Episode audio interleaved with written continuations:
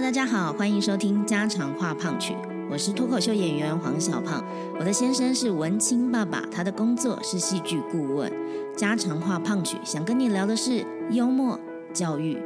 人生，或者是我们自己的故事。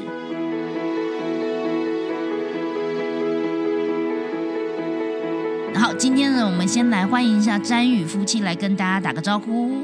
Hello，大家好，我是詹宇先生 Alan。主持人好，大家好，我是詹宇太太 Vera。就要聊一聊詹宇夫妻出了一本书，叫《正向教养：一千天真实生活》。一般人为什么会做不到正向教养？正向，你就会仿佛好像说，我，是不是每天早上起床都要啊？我们来开启正向美好的一天，孩子们来吧，我们来做早操。哎、我们今天绝对不能生气。我今天绝对不能生气哦，有没有？对，你会看到正向两个字，就会觉得天哪，这也太难了。我以前很我知道我自己有这些状况，但是我很不愿意去探索。太太她走得很深，她她她自己曾经哭过很多次，或是去很多老师的课，她她都已经有疗愈过很多次。但我其实严格说起来，我几乎一次都没有疗愈过。然后，因为第一个我很怕，因为我想我开始去探索之后，我想到之后，我就觉得哇，这个如果再继续下去，他一定是很痛的，一定是很难过的，一定是很受伤的。我不想，我会害怕，所以我我我不做这件事情。第二个呢，是我在想这些的时候，我就会开始怀疑自己，为为什么好像我这么多问题，我我我怎么好像不是这么的好？所以我很我以前很排斥去探索自己的过去。那我觉得这也是大部分人会想的，就是我我其实我不想要承认我有问题。如果我回过头看，那是不是我就是很多的问题？我是不是真的就是不不好？我都已经熬过我以前求学的阶段，已经脱离父母，现在都已经出来独立了，成家立业了。我现在算看起来算是已经是很成功的啊！我为什么要再去看我过去不好的那些说我不好、说我很糟的事情？我没有哦，所以所以是这个样子，是是我觉得是这个原因，所以他们不不不不想去看这件事情。但我后来发现，太太她后来去了一个老师的课回来之后，她整个是焕然一新，她整个活的，她她的。脸啊，那些神情整个都不一样了。他真的就是萨提尔讲的那种重生的感觉，我真的不太认识他，他就变得很奇怪。然后我就跟他聊这件事情，为什么要探索过去啊？为什么要探索冰山啊？为什么要了解自己的内在小孩？了解这些到底有什么帮助啊？他就跟我说，他说去看这些东西不代表你有问题，这些都是成为你的很重要的一个资源。你现在回去看了之后，你就能更有效的去利用这些资源，你可以活得更自在，你可以懂你自，你可以更清楚自己有什么样的资源可以去运用，你能用得更好，而不代表说这些过去会它是你的问题，它也不代表它不好，它就是你的一部分而已。我觉得这是应该让你自己来讲。我都不知道你可以把把这个讲的这么好啊！这个都已经让我听完这一段，都会让我觉得说，那个课到底是那个神奇的宝贝，给我来一下，那是什么魔法的课程？我这样形容，我就会觉得把把萨提尔形容的太像邪教了。为什么就是一一句之后，然后 一整个太太还会不长得不一样，这样子。他这这我真的没办法用言语讲，那他就回来，他整个就是他他眼睛是很肿的，因为他他哭很很多嘛，可是他整个讲话的方会式松下来。对他整个就那个感觉神情真的都不一样，他就是很很感觉就是他很能接纳自己的不好不足，过去所有发生在他身上不好的经验，他都可以释怀了，他真的就是放下那种感觉。然后我就觉得好神奇，原来原来他了解自己过去之后，他就开开始跟我分享，他有很多的选择。就是以前在彤彤霸王硬上弓之前，我是非常非常讨厌小孩的，我也不觉得我会有小孩，所以彤彤的来临那时候，对我的人生，我知道他的当下，我我觉得我人生是崩毁的，我的人直接在生毁了。他直接在诊所大哭那种。这么 drama，对，超级 这好想分享哦！就是那个时候，我们一开始验孕呢，验到我们还不信邪，然后后来去诊所之后，那个医生在那边超音波嘛，然后那时候刚照的时候，里面是黑黑的，然后我还想说啊，应该没事，然后突然医生就指了一个荧幕上某一个不知道什么地方，他就说来，这个就是心跳哦，然后他整个就大叫，你知道吗？这整个哦，我的人生都毁了。他就叫到医生跟护士都吓一跳，发生什么事情了？然后他就哭着出来，他就觉得他他人生被我毁了，对，然后他就很讨厌小孩。对，然后加上第一年，我也是经历了人生很大的转折，因为我本来在职场上，然后突然又变成全职妈妈，不论是我每一天在家照顾小孩，活得一点价值感都没有，我真的不知道我在忙什么，然后在。继续到了后面，虽然说接触到了蒙特梭利，然后跟正向教养，哎，我懂，我懂很多，但是我教他的时候，我情绪就是还是会上来，我没有办法真正的靠近孩子，因为我没有办法真正的靠近自己。那。接触到了萨提尔，也或许知道了很多过去的生命故事，然后开始慢慢的跟自己来做连接。但是呢，是一步一步到了今天，已经大概有一两年、两三年，我靠自己的能力，还有寻求老师的帮助。在我比喻上来说，我觉得那些都是喇叭锁。我去开了每一个一个喇叭锁之后，我发现。一直直到近期吧，我我分享一个故事好了，就是带彤彤去露营的时候，我我也是会习惯说，哎，这里比较斜，不要跑，然后会受伤，然后直到第。直到有一天，然后他就是也是没有听听我的话，然后在那边一直一直来说：“哎，妈妈要干嘛？妈妈要干嘛？”之后，然后我说：“哈，你这你可以自己试着去上面的营地找大家。”然后结果才不到。三十秒，他就哭着回来，然后结果他是跑跑到受伤了。他说他很兴奋，但是当下的我看到受伤的孩子，我其实是我其实是很没有办法接受的。一个没办法接受是我讲了这么多次，你为什么都不听？然后一个是我根本就没有办法真心的去关爱这个孩子，所以我当下给他的回应是：你真的是在搞我是吗？你怎么会？我不是讲过那么多次了，但是那时候我我知道我这个话出去了，但是我收不回来。我我也知道这个，我我之后会有很多的自责跟后悔，但是我没有办法，我控制不住。然后那时候就换先生来做接手。那我一直都知道这个部分是我的电子锁。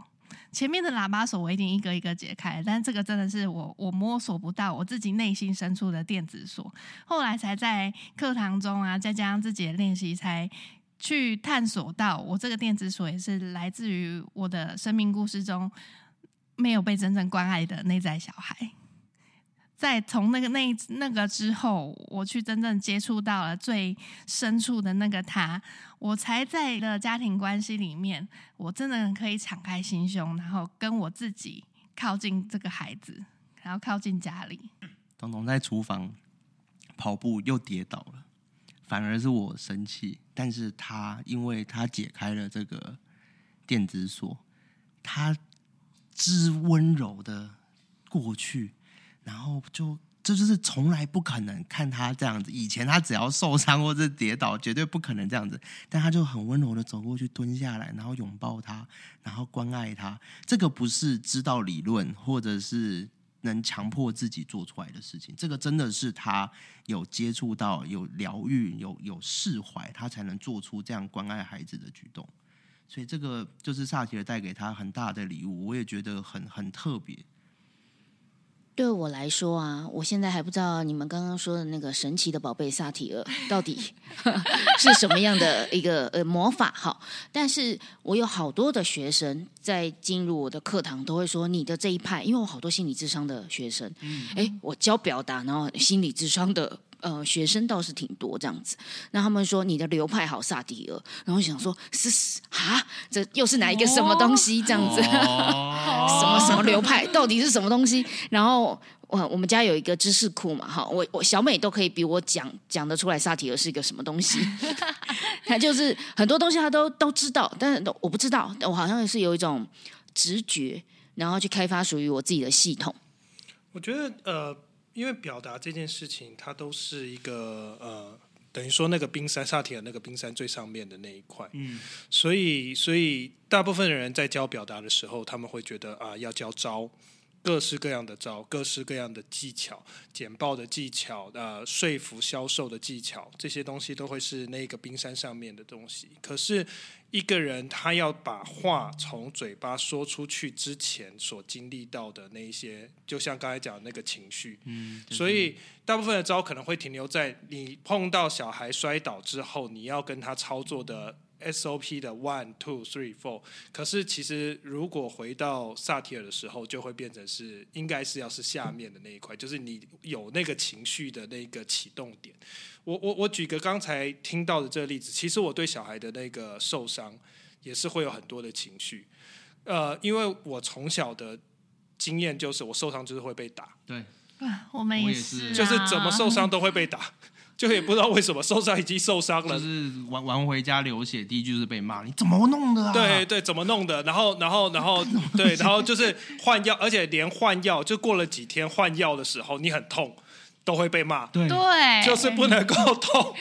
就好像好像受就是伤不，要叫你自己跌倒的。对各式各样的这种这种压压抑，然后再就是长大，再长大一点，就是开始是轮到生病，不可以生病，生病也会被哦嫌，真的就是不可以感冒，不可以发烧，不可以那个，就是各种的生病都会被。因为其实这些东西回归回推到，就是因为可能我们的父母在这一辈或再更上一辈，因为他们的工作都非常的忙，嗯非常的，所以其实你受伤，就是因为他们很像在打仗，突然间部队里头多了一个伤兵。然后就变成说，我们前进的步伐要变慢了。的确，然后我们这些东西，所以你在拖累我们的这样子的进度。所以在这件事情上面，回到呃，你说在内在小孩，其实就是一个忽略跟冷漠，嗯，就是他回推到的，就是其实我那个时候很需要，呃，萨提尔一直在谈的那个停顿，就是我很需要你停下来来看看我，我很需要你停顿下来，帮助我来整理。呃，我现在的情绪也好，呃，这个痛觉也好，从感官到到他的情绪，到他的生命经历，这些东西都需要被整理，但需要你停下来。可是，呃，大部分的时候，呃，没有人帮我们做这件事情，然后我们自己也不会做，所以小胖的课程常常在探索的是从反推，就是各种的反推啊。你现在没有，你现在在讲话上面。的身身体的某一处是紧张的，啊、你其实，在照镜子的上面，你的眼神是回避的，啊、你其实在，呃呃自我介绍的时候，你有些东西是非常僵硬的，所以从这个里头，他就会反推回你可能有某一些生命经历的，刚才说的是电子锁，那可能对他来讲就是有一些结没有打开，嗯啊、没有松动，还不要说打开，打开有的时候都都都很难，其实是没有松动。其实那些结一松动，就是刚才会提到，就是说，诶，整个人在面对一个紧急状况的时候，其实他是才有空间。嗯，否则如果那个撞击一来的时候，哇，那个感觉很紧的时候，就会立刻就会想要防卫，所以就会脱口而出一些比较情绪化的话，这样子。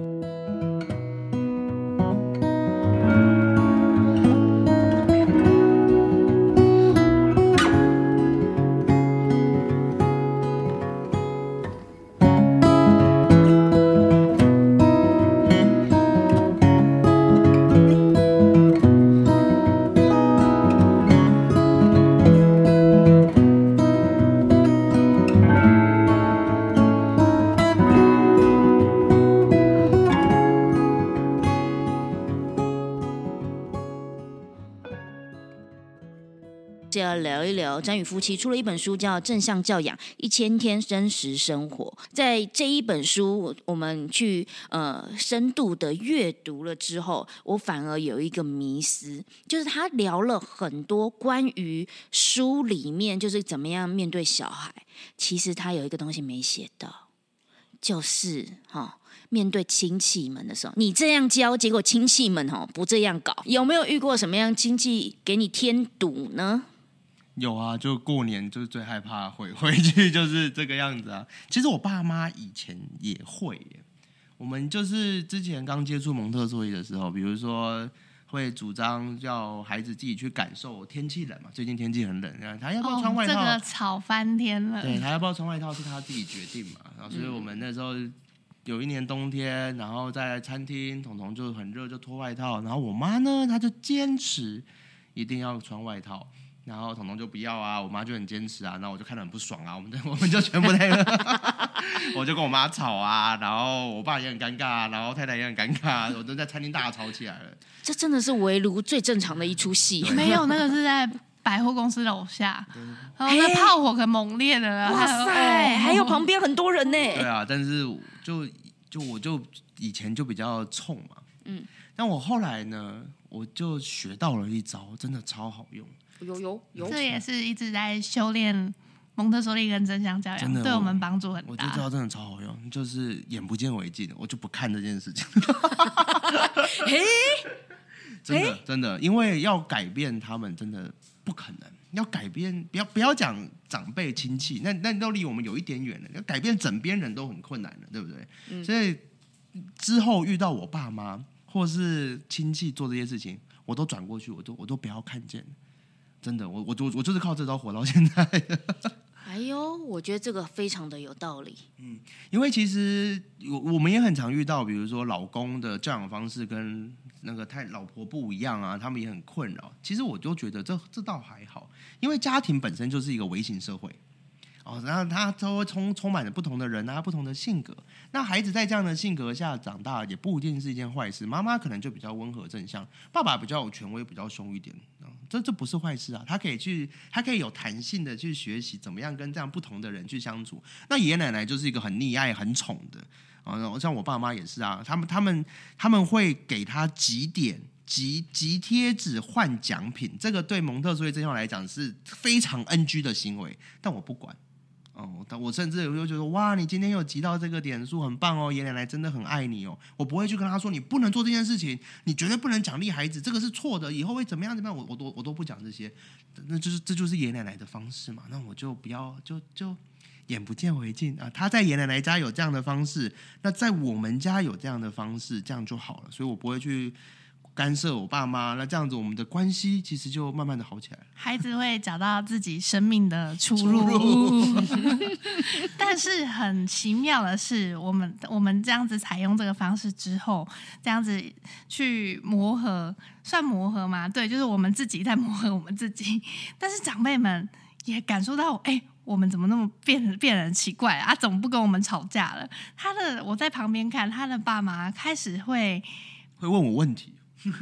哎呦，那这时候啊啊，现在很冷呢，要要给小朋友穿外套吗？啊，要不要穿？他会开始问了。哎呦，对，他会开始有一些改变。尊重我们呐、我们才是他们的爸妈，现在是自己会尊重了，这样子。对啊，对啊，所以所以这这就很神奇的，就像不论是长辈也好，或是亲夫妻关系也好，太太也是第一个改变的，然后我也改变了，然后我们改变之后，呃我爸妈也改变了，甚至连他爸妈也改变了。哦，这真的大魔王？吗？对他，他爸妈更更传更更更传统的一个父父那长辈。可是这这重点就是，其实都一切的改变都来自于我们自己，因为我就开始不去跟他们吵嘛，然后也开始算是用一个比较好的方式跟他们聊这些事情。那个连接有了之后，他们反而就更愿意聆听我们的想法，然后也不会要要坚坚持住他们自己的观点，所以其实到现在就越来都越来越好了。啊，对，你们家好久没吵架了，真的，真的很久没吵架。忽然间录个 podcast 发现了，哎、发现蛮久没有吵架，呃，我们家其实我还蛮早就已经蛮确定，呃，孩子是我我就觉得 let it go 了，就是他本来就应该要学着跟不同的人相处，没错，然后不同人会有不同的教养方式，所以像呃，我妈最近因为呃，就是她要洗肾，所以过来台北跟我们一起住这样子。那每天回家，小宝呢第一个冲到阿妈的房间可以讨糖果，这在我以前就到现在他都知道，反正遇到妈妈。妈妈可以抱他，可以给他很多爱，可以给他亲亲，没有糖果。嗯，对我又不能跟我妈说，你给我看一下黄神的书好不好？黄聪宁写着 五岁以下没有糖果，就是没有糖果，饮料也没有，什么都没有。可是小孩遇到我会知道没有，他得要从别的东西拿他想要的。Anyway，但是呃，遇到了这些长辈们，他们有，我也相信这件事情，就是小孩他会自己找到出路。对，就是像小宝就会到呃我妈妈家，然后就会发现说他就有巧克力蛋糕可以吃，这是连我都不允许的，因为我们不允许巧克力这对对对，我们也因为那个对大脑其实是有一些对。九岁以前是不能吃巧克力的。对，但是他就会说他，而且他还会偷偷就是我告诉你一个秘密，我吃了巧克力的，那种邪恶的笑容就出现了。今天奶奶给我吃巧克力然后你就觉得啊什么？对他当他说不要告诉妈妈的时候，也讲的很大声，我也在旁边都听得到。所以遇到亲戚眼不见为净，对我来说，在我的教学过程里面，我常常会请我的学生们停格跟觉察，还有让他来让他走，就是让讯息来，让他讯息走。他你就很像是一个穿透体，就是让所有的讯息经过你的身边，你不去处理它，因为很多时候课题是别人的，不是自己的。嗯嗯，那你你因为我我的最近最常说的一句话就是，呃，在我的教育现场，是因为你们需要我的可能比呃提提醒或引导，所以你们走入我的教育现场，那我就有这个责任跟义务。但是平常在生活中，你我为什么要把自己当老师，然后把别人的课题揽在身上？这倒是不需要。介入他人的课题就是两败俱伤，所以不如我们就 let 就 it 就 go。就就不要去管。所以其实面对亲戚，算是我们一致认同，算比较好搞定。嗯嗯嗯，但是因为我们的工作坊都会遇到各种不同的学生或不同的来提问的呃读者，对吧？那这些读者问了很多的问题，但是你一看到他，你就会知道他就没有想改啊，不是吗？他就没有想要懂，他只想要你告诉他什么招，然后让他可以去做。嗯，做了，他的小孩就会有改变。可是他自己本身并不想要有改变，他想要得到好处，但他不想要辛苦；他想要得到小孩变好，但他不想要耐心。他甚至不懂耐心是什么，因为他对自己可能都没有耐心。遇到像这样的状况怎么办呢？其实我们也是 let it go 哎、不是，就是他如果来提问，我当然会跟他讲嘛。但是他有有的时候是你讲了很多之后，他还是会回到，比如说啊，好难哦，等等等等，这这种回应。但是我们在比如现场也遇到很多，但是我们真的能帮你的也就只有在这边了、对啊，我我真的也没有办法再去做做些什么，所以我你如果没办法去觉察或是吸收，那其实今天你即你问了十个老师，他给的东西应该都差不多，但最终还是要回到你身上。然后你听了我的之后，你可能觉得我方法不好，你可能跑去问下一个老师，他方法也许比较好，可是如果你不愿意改，那那其实那那也没办法，那老师也帮不了你。这种感觉就好像就是自己有病，然后就一直问医生我好不好得了。每个医生说好不了，好不了，好不了，你就一定要问到一个医生说哦，吃这个药就会好，然后你就觉得这个医生是神的感觉。你你只想要听到你想听的答案。我觉得他们他们的状况是，他会不太敢相信自己有问题，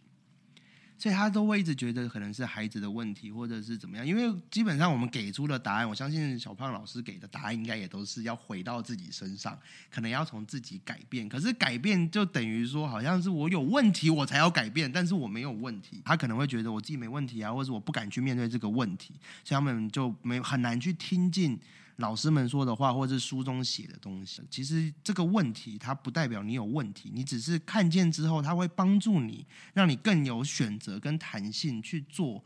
你想要做的一些改变跟尝试。还有另一个层面，应该是要改变自己很慢，它需要时间。但是现在普遍大家的可能工作压力或是社会环境的要求，他们的步调必须是很快的，所以会很需要在立即当下就能解决办法。对，这对他们来说也是一个挑战。但是必须说，改变自己就是真的要一步一步慢慢的累积跟酝酿。其实我觉得改变其他人更难更慢，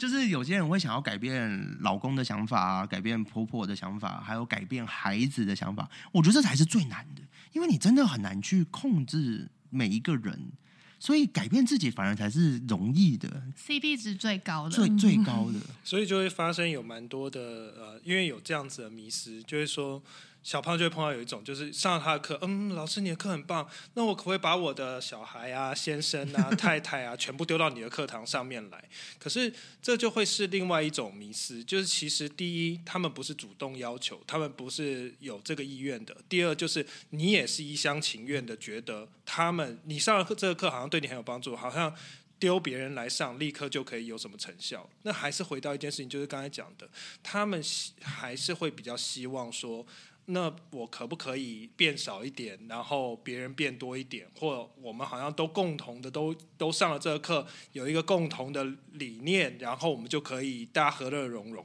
其实刚才都讲到，就是说，其实那个时间跟那个耐性，才是上完课之后最需要去磨的那一块。嗯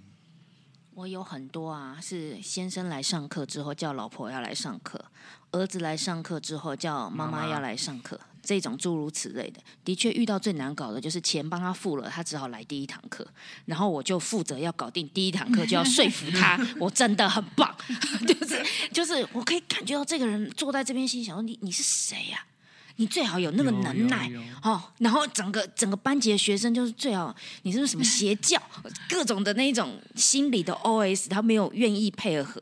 的那种感觉我。们也是很多老公被拉来，就很很多太太就跟老公说，就是哎，这这是什么时候有一堂课哦？那老公完全不知道要干嘛，然后就来了，然后是可能课后的回馈就是问先生说你今天学到什么？他的回馈其实就是。呃，我其实不知道今天来干嘛，然后结果结果竟然是什么夫妻关系的东西，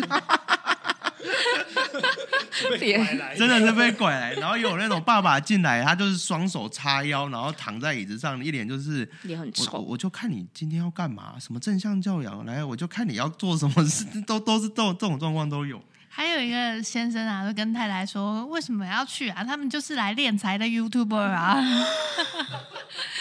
但是，但是，就是这几位先生，我们开工作坊以来，就是有这样的案例，到后面就是到我们课程结束的时候，他们的回馈都是很感动的。对，对啊。这种呢，通常都会被我们拿出来，就是你一开始再不怎么顺从，你后来顺从，那我们就一直讲你这个个案，讲十年，因为对对对，我们就对你特别有印象，真的真的真 的，为师的感动不就是这样吗？所以我们就要特别记得你。好，但是那这样子，太太们会不会更想想尽办法要拐这些先生来？可是很很，其实我会觉得啊，当我们有理念呢、或者是觉得一个东西很好啊，想要呃分享出去，也不管他是呃再怎么心不甘情不愿的状况下，他来到了这边，他都是一种好像结缘。我现在好像上人哦，就是缘我会用另外一。种方式去去解释了，就是说，呃，拐是一种，当然是一种说法，但是我觉得，呃，夫妻啊，或者是父子，或者是母女，或是这样子的家庭关系，有一个人开始有觉察到这件事情，然后知道觉察觉察这件事，然后把觉察这件事情觉得很重要，分享给身边的人，我觉得这是一件很好的事情。对，啊、所以这这个这种呃拐来，其实也只是在告诉他说，哦，其实我一直都没有发现我有这样子的呃问题，所以我也想要跟你分享说，啊，我是在这里发现的，然后你也可以来这边发现这件事情。其实我觉得那些被拐来的，不论爸爸也好，妈妈也好，或是任何人都好，但是我觉得他们还是踏出了这一步，因为真的不想来的，其实你没有办法被拐来，他们愿意来，我觉得这就是有已经是很大改变的一步了。然后像刚刚那个小美讲的，来了之后觉察，真的它就是改变的开始。那他会发现说，哦，原来我以前没有想过啦，或者是哎，其实这样子好像也不错。他然后他就开始投入课程之后，会发现我其实有更多的选择，我也我也可以活得更好、更快乐。他就愿意开始这样去分享下去，所以这是很不错的。那如果遇到这种很难，一开始就是比较抵抗心啦，哈，比较抗拒的人，大人，你们会不会建议说，回去面对小孩，至少做到什么原则？有没有一个什么底线？不要打小孩，真的，我觉得，我觉得最这教养最底线就是不要动手。啊我觉得骂都其次，但是真的最底线就是不要打小孩。最近打小孩的议题有有在从就有在浮出这个台台面嘛？我真的觉得打不，他不，他真的不是一个教育方式。你你处，因为这样教养他提倡的更更高尚嘛，就是不能骂，不能处罚。那我觉得这个一时之间要其他习惯传统教养的父母去改变是很困难的。那我觉得底线真的就是打，因为因为打他就是一个暴暴力行为啊。那就如果今天他老老婆不乖，我可以打他吗？对不对？不不太可能嘛。所以我觉得打打小孩真的是不要做。像像我们以前如果很想打小孩的话，我们就去打墙壁。嗯，会就去会去呃打扫嗯摔扫把、摔手机这种方式去发泄。越贵的你会越知道不要做这件事，这很现实，这很棒。对啊，所以我觉得打小孩是我是是我觉得教养中的底线呐、嗯，那你觉得呢，太太？就是因为这个觉察，就是以前就是这样过来的嘛，被打骂。那到长大之后，虽然说外在的可能大家看的外在行为，哎，好像还不错，然后哎，这个也活得好好的，好像也还有一些小小小小小有一些工作啊，有一些成就，但是其实真正知道我内心坑坑巴巴的是我自己。那我不愿意让孩子也走跟我一样的路。那我其实，在一开始，我跟先生会这么马上立刻有共识，就是在蒙特梭利这一块，还有真相讲，那就是我们真的不打骂小孩。嗯，对。那有没有呃，对于一个教养的目标，你会期待小孩这一个这一连串这么？因为你其实告诉自己说不要打，不要打，不要打，很辛苦，对吧？因为你每一哎小孩就是生活，所以你每天要跟你这个拉扯太困难。我们可不可以给他们一个向往，让他们觉得为了那个目标，我愿意现在停格觉察，然后呃让自己冷静一点。所以给他一个向往概念，我觉得呃，对我们来说，像我自己的目标、教养的目标，就是 maybe 十八岁的那一天，我可以跟他一起喝酒。maybe 二十八岁的那一天，他愿意跟我分享，就是他人生的小事。因为我觉得我一定有办法开导，我可能不会用各种很明明显的方法开导，可是我有我的方法。我这也都四十几年的 开导别人的人生。四十几年哦，对不起，好，这样看起来一岁你是零童吗？你是一岁就开始开导？有道理，有道理，有道理。所以呃，可能这几十年来的呃开导别人人生，然后人生经验四十几几年了，所以我觉得我一定可以跟他分享，就我的观点，这件事情可以怎么样处理。所以我期待的是二十八岁、三十八岁，anyway，他会一直很愿意跟我聊天，这个就是我的目标。为了这个目标。现在你给我摔门，好，我就先让你摔。好，概念有点像这样，在那一刻，哦，好，没关系，我让你怎样？概念有点像这样，就是用那个美好的画面，十八岁我要跟你喝酒，喝酒，喝酒，来让自己浇熄心中的怒火。所以你们有没有什么样的教养目标呢？我跟小胖一模一样，我我从开始有小孩之后，我向往的亲子生活就是像你说的，之后可以像朋友一样无话不谈的亲子关系。那我觉得这是驱使我在执行这样教养上很重力、很很重要的一个推力，因为也许打打骂教育它不是全然都是坏事，它会让很多孩子或是很多人会去遵守这个规范。像是学校的规范也好，法呃社会的法律也好，像我们都是这样长大的嘛，我们也都是很奉公守法的、那要说我们没有能力吗？我们也也也也有培养出一定的能力嘛，所以大家都会觉得打骂其实没有那么的糟糕。可是可是却忽略了跟自己爸妈的关系，因为我我跟我爸妈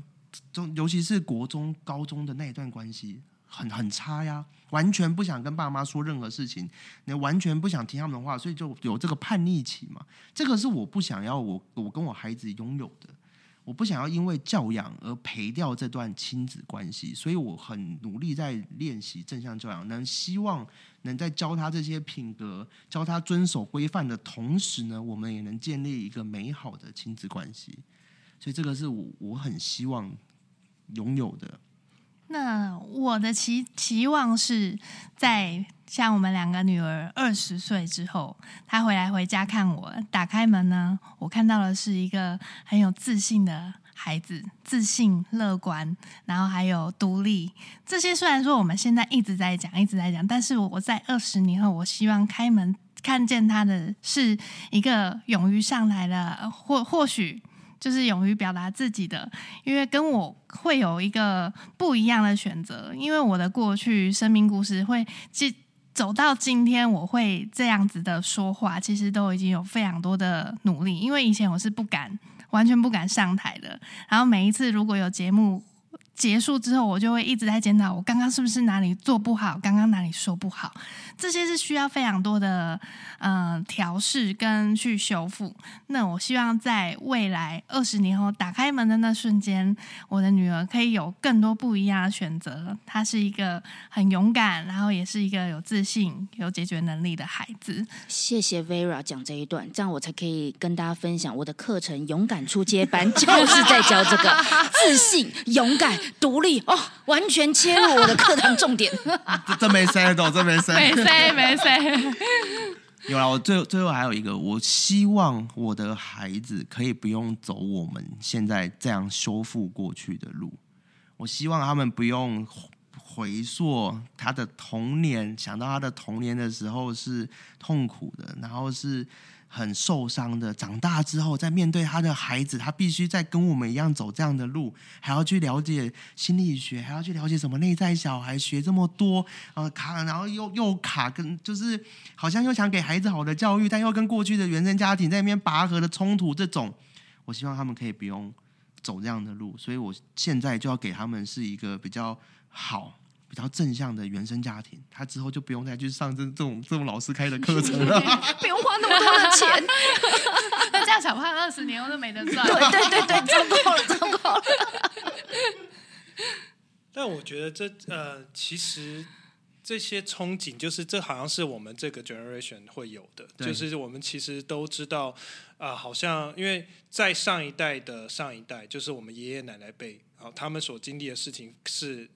一连串的，就是从传统的传统一直下来，然后到我们的父母亲，见像我我我的妈妈就比较，为什么他会把我送到蒙特梭利，就是因为已经开始有一些对开开始有一些觉醒，因为我妈妈是很早就接触。呃，他没有去留学，可是他很早就接受外国的文化啊这些，然后身边的朋友有很多都是呃从美国回来的，所以他就知道说啊，其实其实对待小孩啊各方面，那我爸爸还是一个很传统的这样子的教养，所以我就会 both 两边，然后到我的身上啊，因为我从小是在教会长大的，然后后来离开了教会，但是在这段时间，我觉得我受到蛮多的疗愈的。好，当然，它作为一个家庭的呃另外一个避难所，就是你在家庭里头也会受伤，然后到那个地方去做了一些疗愈之后，你反过来你比较能够去看到这些东西。所以，我觉得到我们这一代，我们都会希望，就像刚才讲的，呃，小孩子可以不要一直在呃花很大的时间在疗愈这件事情上面，他们可以有蛮大的力量去发展。去创作，去做他们喜欢做的事情，然后呃，应该是这样讲，其实蛮大的力量，他们不用花在对抗恐惧这件事情上面。啊，刚才讲到的打骂教育，其实给了一个最大的种子，就是恐惧。呃，做什么事情，他们都会先想到那个坏坏的结果。哦，这个也是那个撇呃反向的奖励机制。好，刚才讲到说蒙特梭利不要有奖励机制，就是因为他什么事情都会想到，呃，这件事情我做了之后会不会有好处？然后恐惧的那个反向机制就是我做这件事情会不会有一个很糟糕的结果？好，撇开这两件事情，他们才能够蛮自动自发的去做他们自己想要的事情。我觉得这是我们好像呃四位 就坐在这里录节目的两两个爸爸妈妈都希望可以有的一件事情，就是我们。更多的平等的交流，然后更多的不是上对下的，更多的不是在建立恐惧，然后更多是在建立一种亲密，然后无阻隔的关系，这样子。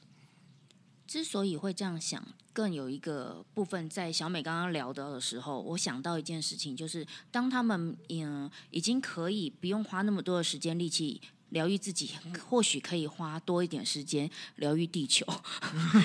因为因为我们的未来真的会在他们的这一代会遇到这一个。更棘手的问题来自于人类造的业哈，所以他们得要花那一个聪明智慧，人类所有给他们的养分、知识，然后去负责 对待我们的地球好一点，对待其他的人类好一点。那他他不要花那么多时间去了解自己为什么会这这个样子，他直接去执行。概念有点像这样，可因为我们这一辈其实做不到。嗯我们这因为二十年后的世界，我们很难说会变成怎么样子。那如果他们要应变这种很快速的环境变化的同时，还需要花心力回过头疗愈过去，他们可能在他们的生存或是生活中就会失去平衡。就像我们现在这样嘛，我们也是要忙工作、忙很多事情，结果还要花时间去修复、花钱去修复，那个生活都会都会失去平衡。所以，我们真的很希望他们不要走向走到我们像我们今天这个样子。对啊，希望是的是看让他们看见自己有无限的可能，而不是每天活在自己哪里做不好，我这里好好像我很糟的这这种状态。其实我觉得这样教养给我最给我们最大的礼物，不是在教育孩子，反而是回到自己身上。呃，萨提尔也好，因为。假设今天，也许五年后，我跟太太会分开。假设啦，然后或者终究孩子有一天会离家，那可能最后还是回到你自己的人生。但他因为带着我们。学习一个更与人更好的相处方式，或者是我们的过去也都修复了。我们自己在做任何事情上面，我们都会活得更自由、更自在，也会有更多选择。所以，它不只是对孩子来说，就像我们也因为这样教养，跟我们的爸妈的关系也变好了，或者是跟其他人，像我们可以认识小胖这么好的人啊，或者是在工作上啊，员工之间，他整个都让我们。变得不一样，它的转动都是不一样的，所以我觉得它不是只是一个教育孩子的方式，它让我们都可以活得更快乐、更自由。所以我们可以多多来参考一下这本书《正向教养一千天真实生活》。那大家都可以在各种书局啊，或网络平台啊，可以呃买到这本书。当然，你买这本书的同时，你也可以参考一下喜剧妈妈桑幽默表达学，顺便就是夜配一下自己的书。小美，你要不要自己来一下？啊，算了，你的书太难了。Who's afraid of 林奕华？我输出了蛮久。对对，呃，这边有很多的作者。那其实为什么会要讲这么多的话？更多的事情是我们还是有理念，希望可以呃，不管是翻转教育，或翻转我们这一辈，或者是更多的是呃，自我疗愈、自我对话、创作，借由我们的说话的影响力来改变这个世界，然后期待我们的下一代更美好。好的，那呃，在我们刚刚闲聊的过程中，Vera 有问我说，会不会担心我们这个节目聊太深？那我其实一直都不担心，因为我觉得我们可以呃把话题聊得深是我们的能力。那我们可以呃笑笑的看待这个世界的变化。然后，但是我们想得深，那我们只是用比较轻松的方法、轻松的态度去面对，它可是一种选择。所以，这是我们的选择，就是家常话胖曲的选择。如果呢，你很喜欢家常话胖曲，请你可以在 Apple Podcasts、Spotify、KKBox、Google Podcasts 都可以听得到。欢迎到小胖的脸书、IG 留言互动。如果你是 Apple Podcasts，记得帮我们留按赞。呃，不是按订阅留下五星好评，再麻烦大家喽。今天的家常话胖曲就到这边告一段落，谢谢大家的聆听，谢谢哦，谢谢，谢谢，拜拜，拜拜。